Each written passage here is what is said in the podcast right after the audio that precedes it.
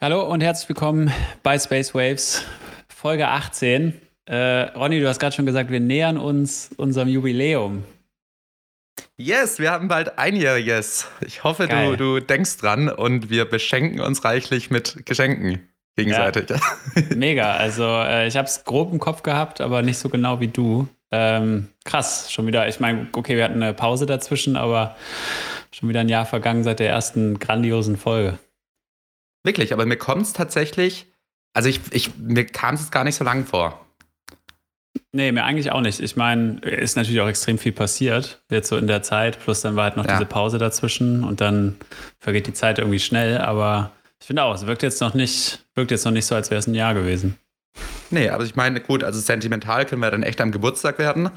Aber so rückblickend fand ich das eine, eine gute Sache, dass wir diesen Podcast hier gestartet haben. Also ich muss sagen, von der, von der Qualität wirkt es natürlich so, als wären es schon viele Jahre gewesen. Wirklich, also, also, ohne Proben ganz nach oben, habe ich genau, eben schon gesagt. Drei, drei ähm. bis fünf. ähm, aber äh, vom Spaßfaktor äh, wäre es so, als hätten wir gestern erst angefangen. Ja, ist so. Wie geht's dir? Alles gut? Ja, doch. Ich bin so glücklich, dass langsam die Sonne wieder rauskommt mhm. und man irgendwie so ein bisschen Frühlingsgefühle bekommt. Mhm. Ähm, hilft aktuell in der Situation, würde ich sagen. War total. Also wenn ich jetzt so an den Januar zurückdenke, wo es wirklich, also gerade hier in Köln, so vier Wochen am Stück gefühlt einfach nur mhm. grau und verregnet war. Mhm. Ähm, und jetzt scheint zumindest mal ein paar Tage in Folge die Sonne, blauer Himmel, kühl, ne, aber trotzdem Sonne. Ähm, das schon extrem viel wert. Ja, total. Yes. Was haben wir heute für ein Thema dabei? Wir wollen ein bisschen äh, über Starlink sprechen. Also eigentlich äh, sagen wir mal, die, die, äh, wir sprechen über die Grenze zwischen Erde und Weltraum, wo ja dann äh, das Starlink-System auch äh, positioniert sein soll oder aktuell schon positioniert, äh, positioniert ist. Das wäre so ein bisschen der Plan, ne? Genau, richtig. Also Starlink ist ja auf der einen Seite, also der Output kommt uns Menschen auf der Erde sehr zugute. Allerdings muss man sagen, für den Weltraum hat es ein paar Negativ-Dinge ja. mit dabei, die wir jetzt gleich mal besprechen müssen. Also von dem her ist es schon so ein Zwischending zwischen, ich sag mal, Erde und, und Weltall. Mhm. Ähm, ich denke mal, Starlink dürfte den meisten Menschen mittlerweile ein Begriff sein. Ähm, vielleicht kannst du kurz mal ein Intro geben, was, was mhm. Starlink mhm. überhaupt ist und wo es herkommt und was das so macht. Gerne. Also ähm, Starlink äh, ist ja von, von Elon Musk. Ich glaube, es gehört sogar zu SpaceX, wenn ich, äh, mhm, genau. wenn ich mich nicht irre. Ähm, wenn wir schon ein paar Mal über Elon gesprochen, äh, wird auch bald hier Gast im Podcast sein. Das haben wir uns ja fest vorgenommen. Was Ab haben Folge 50 haben wir gesagt, ne? Ja, genau, richtig. Gut, dass wir jetzt im Zwei-Wochen-Takt sind. Das verschafft uns ein bisschen Zeit. ähm, Genau, also Starlink von SpaceX und Elon Musk und im Prinzip ist es ein satellitenbasiertes Internet. Ja, das heißt, ähm, es gibt halt ein, ein, Netz von Satelliten, die eben äh, in der Erdumlaufbahn oder in unserer Atmosphäre herumschwirren. Können wir gleich noch ein bisschen drüber sprechen, auf welcher Höhe. Ähm, und die dann mit der Zeit, ähm, wenn es sehr viele Satelliten gibt, eben eine sehr stabile und sehr schnelle Internetverbindung bereitstellen sollen. Und das flächendeckend. Also das ist, glaube ich, so der, der große Punkt. Jetzt nicht nur in städtischen Gebieten. Ähm, also hier in Köln äh, natürlich Internet kein Thema, aber selbst in Deutschland ist es ja teilweise auf dem Ländle manchmal noch ein bisschen schwer, eine gute Verbindung zu bekommen. Und äh, das ist natürlich in anderen Regionen noch viel drastischer. Ähm, und genau da setzt eigentlich Starlink an. Genau, man muss sich halt auch klar werden, also ich meine jetzt im Jahr 2020, laut Statista hatten nur 54 Prozent der Menschheit Zugang zum Internet. Also das heißt 46 Prozent, fast die Hälfte aller mhm. Menschen auf der Erde haben keinen Zugang zum Internet. Also auch ich mobiles, wir, mobiles Internet, ne? Also das ist jetzt... Ich glaube allgemein, allgemein, allgemein ne? Internet. Ne? Ja, okay. Genau. Mhm. Ähm, und also ich meine, wir können es uns ohne Internet gar nicht mehr vorstellen. Und ich meine, es also egal, ob das nachher wirtschaftlich oder auch kommunikativ und so weiter, also es geht in alle Lebenssituationen bei uns rein. Und ich meine, die Hälfte aller Menschen kann darauf nicht zugreifen und das ist ja klar, also Entwicklungsländer und so, die, die kommen halt gar nicht mehr auf diesen Stand von uns jetzt ohne mhm. Internet. Und das ist halt so ein Punkt, was, was Starlink jetzt unter anderem mit angeht. Gibt es aber allerdings auch ein Probleme. Also das ist jetzt mit Sicherheit nicht das Ding, was alles lösen wird. Ähm, aber wie Patrick jetzt eben schon angesprochen hat, Starlink äh, hat seine größten Vorteile, sage ich mal, im ländlichen Raum oder in Regionen, wo es bisher kein Internet gibt. Also in Ballungszentren zum Beispiel, jetzt nehmen wir mal die Stadt Köln, wird Starlink in den nächsten Jahren gar nicht so attraktiv sein, weil die, die Bandbreite der Satelliten einfach noch nicht so groß ist, dass die das Volumen oder die Datenabfrage, die eine Großstadt oder ein Ballungszentrum abwirft oder ähm, ja, anfordert, ähm, mhm. gar nicht leisten kann. In Regionen, wo es, also in dünn besiedelten Regionen, wo es bisher allerdings noch kein Internet gibt oder nur sehr schlechtes Internet, da hat Starlink halt die aller, aller, allergrößten Vorteile. Mhm. Ähm, es ist ja aber zum Beispiel so, wir gehen gleich nochmal drauf ein, wie das Ganze funktioniert. Ähm, so, ich sag mal, der, der USP von Starlink ist natürlich, dass die sagen, hey, wir kommen auch an Entwicklungsländer oder selbst irgendwo im Regenwald oder so kannst du halt schnellstes Internet haben. Das hört sich eigentlich erstmal alles schön und gut an und hört sich nach Chancengleichheit weltweit an. Das Problem ist allerdings, jetzt Starlink zum Beispiel aktuell, ich glaube, das kostet 200 Euro, kostet dieses, dieser Satellit und Router mhm. und dann sind es irgendwie 99 oder 80 Dollar. Gelesen. Genau ähm, monatliche Kosten. Das heißt, klar, für uns Europäer oder für uns jetzt aktuell, wir, wir können uns das anschaffen, das ist kein Problem. Ähm, die Entwicklungsländer, die können sich das aber nach wie vor nicht anschaffen, weil die keine 200 Euro für dieses Paket bezahlen können und keine 80 Dollar oder 100 Euro oder was es sind, äh, monatlich bezahlen können. Von dem her, ja, das liest sich auf dem Papier gut, Starlink kommt überall ran, aber durch den Kostenfaktor eben wird es doch nicht so sein, dass, dass die komplette Welt dadurch Internet erhält. Genau, also es, es, ist auch viel Marketing, ne? So, also es klingt halt total genau. romantisch. Genau. Wir, wir bauen jetzt halt ein Riesennetz äh, irgendwie im nahen Weltall und jeder hat dann plötzlich mhm. Internet, aber es ist halt ein extremer Kostenfaktor. Was neben diesen ähm, Ballungsargumenten halt auch ein Grund ist, warum es sich jetzt in der Stadt nicht unbedingt lohnt, weil es einfach schlichtweg teurer ja. ist, als äh, hier eine Glasfaserverbindung ähm, anzuzapfen, die sowieso liegt. Also ich glaube, man muss schon ganz klar sagen, der, der Hintergedanke ist einfach dieser extrem wachsende Markt. Ne? Ähm, wenn man jetzt auch an Internet of Things denkt und Maschinen, die kommunizieren müssen, es gibt halt einen zunehmend größeren Bedarf an Internetverbindung. Und der wird auch immer größer werden. Äh, und ich glaube, da muss man schon ganz ehrlich sein, dass das wird auch der Hauptgrund sein, warum das so attraktiv ist für eine Firma wie SpaceX und Elon Musk und nicht, dass jetzt jede ländliche Region mit Internet abgedeckt wird. Ne? Genau, das ist ja zum Beispiel, kannst du ja jetzt, wenn wir mal bei dem Unternehmensimperium von Musk bleiben, Teslas zum Beispiel, mhm. die haben aktuell, haben die noch eine Mobilfunkverbindung verbaut. Mhm. Aber denen kannst du halt später natürlich so einen Starlink-Router einbauen. Mhm. Und dann kannst du halt auch, wenn du mit einem Tesla irgendwo durch abgelegenste Regionen fährst, dann hat er trotzdem noch Internet, weil er sich das Internet, e, das Internet eben vom Satelliten holt und nicht vom Funkmasten. Und genau. da ist natürlich der Riesenvorteil. Aber gerade genau. was die Chancengleichheit angeht, was, was Musk immer so sagt, hey, dann haben wir auch Entwicklungsländer Internet. Das ist, glaube ich, ein bisschen weit hergeholt, zumindest Stand jetzt, wo das ganze Paket halt noch enorm teuer ist. Genau, und also dieses Internet of Things-Thema, das wird halt auch mit ähm, Technologien wie 5G nochmal extrem zunehmen, ne? weil dann halt ja. ähm, Autos auch zum Beispiel viel besser untereinander kommunizieren können und so weiter und so fort. Ne? Ähm, und dann wird es halt extrem attraktiv. Ähm, und dann gibt es halt noch andere Themen wie irgendwie äh, Flugzeuge, die halt auch zunehmend eine Internetverbindung brauchen. Und es wird halt äh, vom Konsumenten gefragt. Das ist ein Riesenmarkt. Und dann alle, die auf schnelle Verbindungen angewiesen sind. Ich habe jetzt das Beispiel von Börsenhändlern gesehen, wo halt irgendwie Millisekunden halt extrem viel Geld bedeuten können, wenn man den Trade schneller abschließen kann. Und das sind, glaube ich, eher so Segmente, die halt interessant sind für sowas wie Starlink, als jetzt äh, hier irgendwie der der Bauer im Ländle in Deutschland oder äh, geschweige denn in, in, einem Entwicklungsland ohne Internet, ähm, der sich das Produkt dann im Zweifel eh nicht leisten kann. Ne? Genau, aber es scheint ja, also ich habe mir jetzt auch ein paar ähm, ja, Produktvideos davon angeschaut, es mhm. scheint ja wirklich sehr, sehr gut zu funktionieren. Also in mhm. Deutschland ist es ja jetzt müsste lügen, ich glaube Ende 2021 war es verfügbar, ne, seitdem. Ich glaube sowas, Oder Mitte ja. sogar schon. Ne? Ja. Also jetzt irgendwie, sagen wir mal, grob seit, seit einem knappen Jahr. Mhm. Ähm, und gibt es ein, paar, ein paar Videos auf YouTube und so, die von Leuten, die das testen und es scheint halt wirklich sehr, sehr gut zu funktionieren und die Verbindung ist enorm stark. Ähm, Im Grunde genommen, wir können ja kurz mal darauf eingehen, wie das ganze Ding funktioniert. Mhm. Ähm, also im Grunde genommen sind es Satelliten, die im Low Earth Orbit rumschwirren. Also der ist bei ungefähr 550 Kilometern Entfernung von der Erde. Ähm, sind die Satelliten und das Ziel von SpaceX ist jetzt erstmal, der erste Step sind 12.000 Satelliten auf der Welt zu verbreiten und das dann quasi so ein Netz um die Erde spannt und die Satelliten kommunizieren untereinander also in Millisekunden eben, und stellen so die Internetverbindung dar. Das ähm, Kommunikation oder Internetzugang über Satelliten ist an für sich nichts Neues. Allerdings war die, die Übertragungsrate bisher halt immer extrem langsam, weil der, der Weg zu lang war. Und jetzt ist es halt mit diesen Satelliten im Low Earth Orbit, ist es halt enorm schnell. Da tauchen allerdings ein paar Probleme auf. Also wenn man sich das auch mal als Laie überlegt, okay, man schießt jetzt, also aktuell sind, ich glaube Stand Dezember 2021 waren es 1700 Satelliten, mhm. die von Starlink im Low Earth Orbit sind. Ähm, Ziel sind 12.000 und dann kann man sich natürlich vorstellen, natürlich ist das Ding unendlich groß, aber trotz alledem, wenn da dann mal 12.000 Satelliten rumschwirren und ich meine, die Satelliten von Starlink ist nicht das einzige, was da rumschwirrt. Da schwirren auch noch andere Satelliten rum. Und irgendwann, also wenn man das weiterspinnt, Starlink möchte jetzt in den nächsten Jahren, jetzt haben sie irgendwie einen Plan für neue 30.000 Satelliten nochmal mhm, beantragt. Und irgendwann wird es halt auch da ziemlich voll.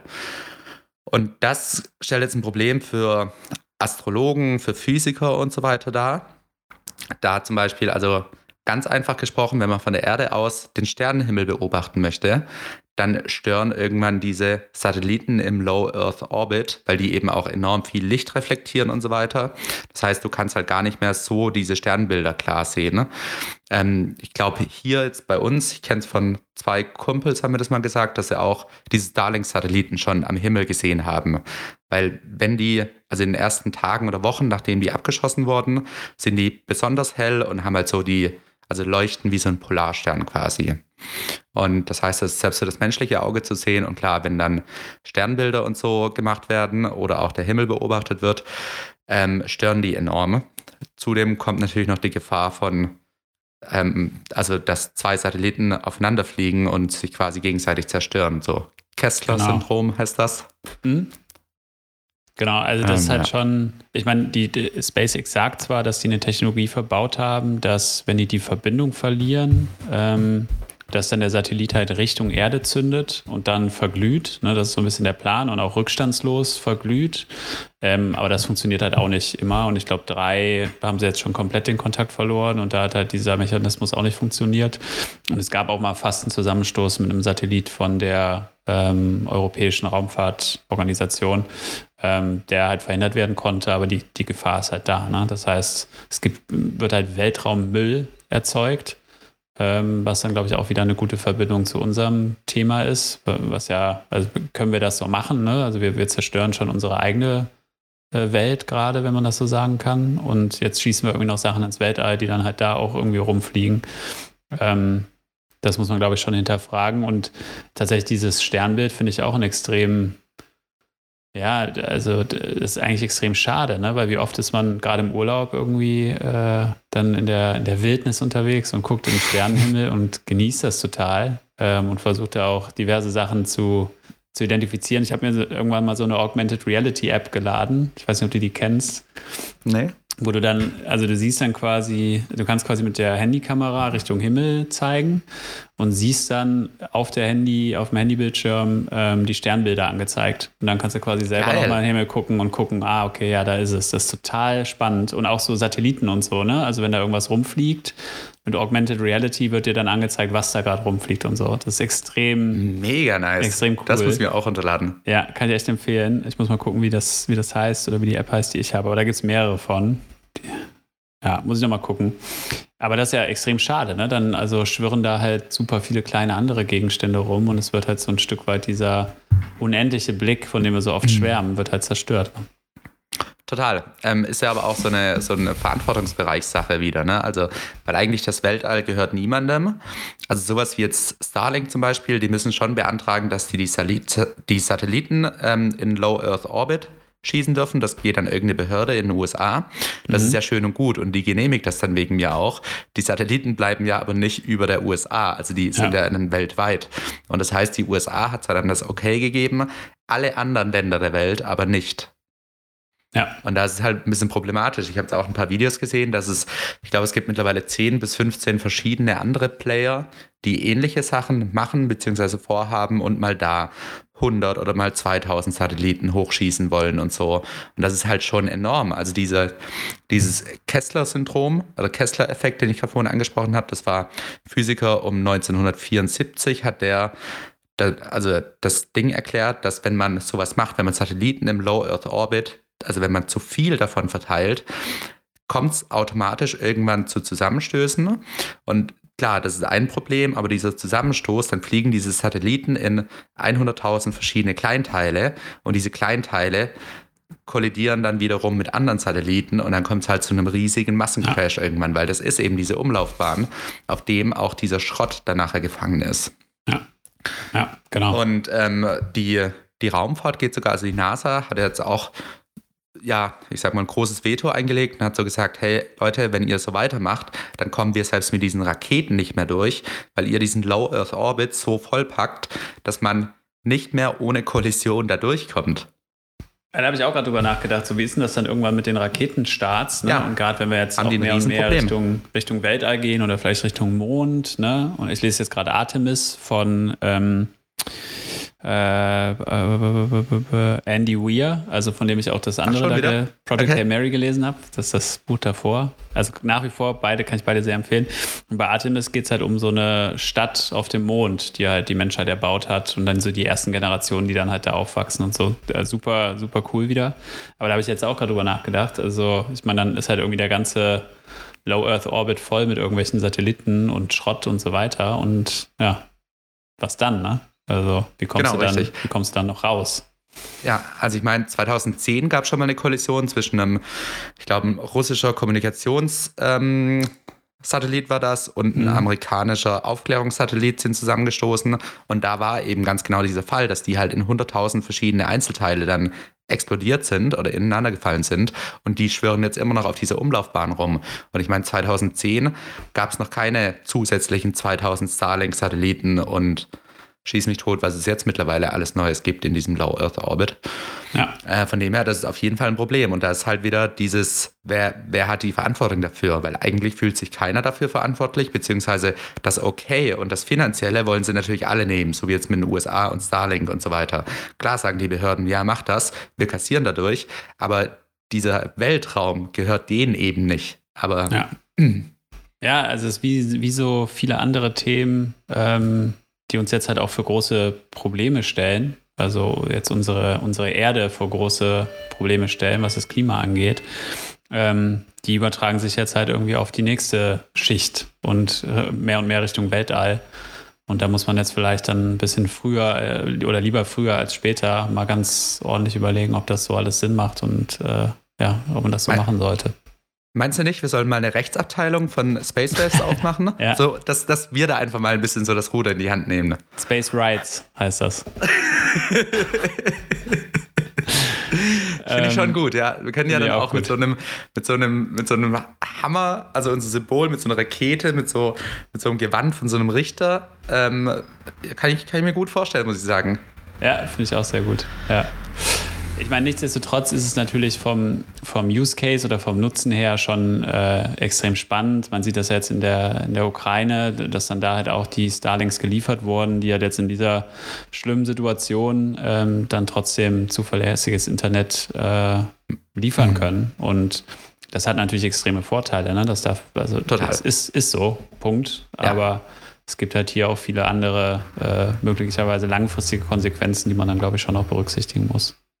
Genau, also ich glaube, im Grunde genommen ist das mega geil. Also diese mhm. Technologie mhm. und auch dieser Grundgedanke. Nur aktuell hat es halt noch ein paar Schwierigkeiten, sage ich mal. Also gerade Ballungszentren ist es quasi sinnlos, das zu nutzen. Und auch dieses Argument, okay, es kommt in jede Region, ja, wird es kommen, aber mhm. die Kosten sind halt anders. Aber wie du sagst, sowas wie jetzt in der Ukraine, die sonst jetzt keinen Zugang haben, es ist halt wahnsinnig gut, dass sich mhm. dass das dadurch ermöglicht wird. Ja, ja. Ah, schon extrem spannend, muss man sagen. Ne? Also wie können wir das Internet irgendwie schneller machen oder zuverlässig schnell machen? Ja, wir heben irgendwie, gehen halt hoch ins, ins Weltall und lassen die Satelliten mit Laser in Lichtgeschwindigkeit die Daten kommunizieren und dann gehen wir halt immer nur am Start und am Endpunkt quasi runter. Das ist schon ja. extrem, extrem cleveres Prinzip wieder. Total, das ist ja auch, also um das ein bisschen zu relativieren, wenn ich jetzt sage, das ist teuer und alles, im Vergleich zu Glasfaser legen, also weltweit ist mhm. es enorm günstig. Ja. Also ich meine, wenn wir jetzt bei Glasfaser bleiben würden, würden wir gar nicht drüber nachdenken müssen, ob irgendwelche Entwicklungsländer das jetzt auch bekommen können, weil das ja. enorm teurer ist. Ja, ich meine, da liegen ja irgendwelche ist. Kabelstränge äh, in den genau. Meeren und die hängen ja dann teilweise, also vermutet man, die hängen halt teilweise dann einfach über irgendwelchen Schluchten, weil man sonst so viel Kabel bräuchte, dass das wirklich am äh, Meeresboden lang liegt und so. Ähm, das sind ja dann, ja, ob das so ideal ist, ist dann auch die Frage, ne? Ähm, aber ja, wie so oft gibt es leider keine einfache Antwort und äh, irgendwie alles ein Trade-off. Ähm, ist so. Ja. Aber, Aber, eine Sache, die noch ganz cool ist, die will ich noch mitgeben, auf äh, findstarlink.com ähm, bin ich drauf gestoßen, da kann man halt seine Koordinaten oder seine Location eingeben. Und dann wird einem angezeigt, wann man die Starlink-Satelliten sehen kann am Nachthimmel mm. ähm, bei sich. Also cool. auch ganz interessant, wer das mal sehen will. Das sind dann wirklich, wie du sagst, so Linien an, an Starlinks quasi, äh, die dann da langziehen. Ähm, dann kann man das über die Seite feinstarling.com äh, sich mal anschauen. Hast du den Namen von der App noch, äh, von der ähm, VR-App? Äh, ich müsste noch mal gucken. Da. Sonst schreiben wir es einfach in die, in die Show Notes mit rein. Ja, schreiben es in die Show Notes oder ich erzähle es nächstes Mal. Also es gibt ein paar, paar verschiedene. Ähm, ja, finde ich jetzt gerade auf Anhieb nicht. Also schreibe ich nochmal in die, in die Show Notes oder wir reden vielleicht demnächst nochmal drüber. Ja, cool. Ja, cool. Ja, dann äh, würde ich sagen, das war's schon für heute, oder? Knackige. Würde ich auch sagen. Knackige Folge.